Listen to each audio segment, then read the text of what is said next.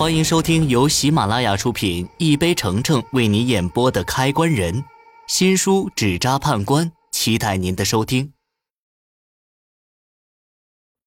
第41集，我心里想着有些激动。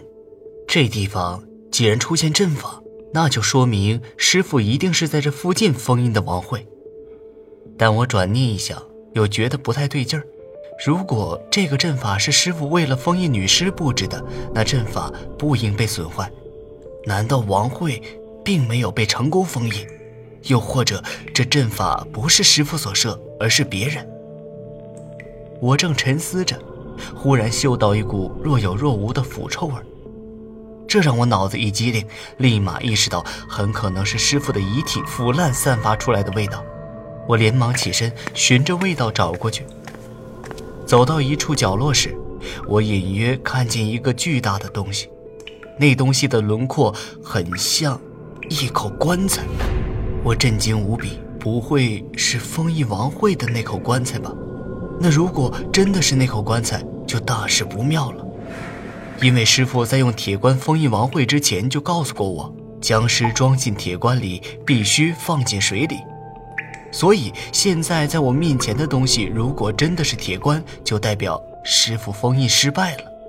我一边暗暗祈祷着不要是铁棺，一边朝那个地方靠近。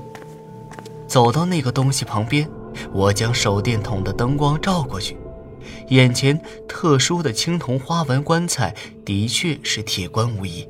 如今事实摆在眼前，王慧并没有被成功封印。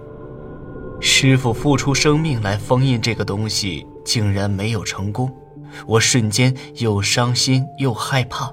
伤心的是师父白白牺牲，害怕的是僵尸太过凶狠，连师父都没有办法成功，就连我这三脚猫的功夫独自对付他，又怎么可能成功？缓和了一会儿情绪，我冷静下来，我先打算找到师父的遗体。可找了半天，我终于在棺材底部找到一些东西，是师父的几件衣服。我记得很清楚，师父那天去矿洞时穿的正是这些衣服。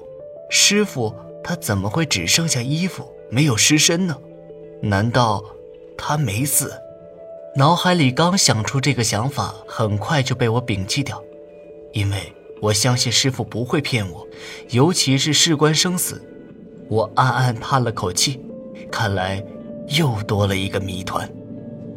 我脑子里乱糟糟的，暗暗地叹了口气，把师父的衣服塞进包里。然而此时此刻的我思考了所有的问题，却忽略了一件最重要的事情。王慧既然没有被成功封印，那就说明铁棺里的僵尸依然存在危险。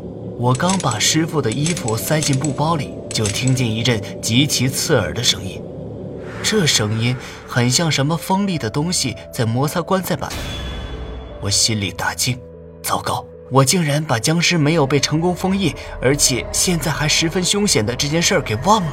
我害怕地从铁棺旁边后退几步，刚想直接跑出矿洞，又想到师父的牺牲，如果我这样一走了之，那师父之前的所有努力就白费了。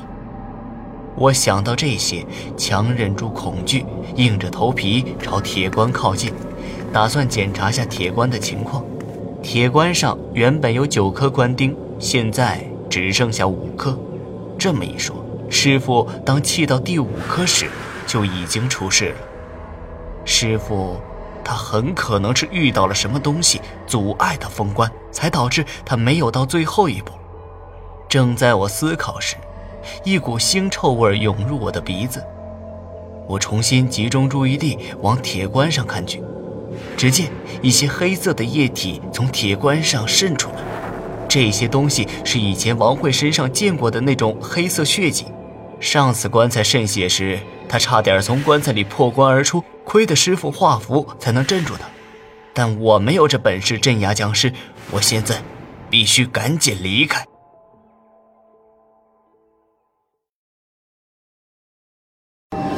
本集已播讲完毕。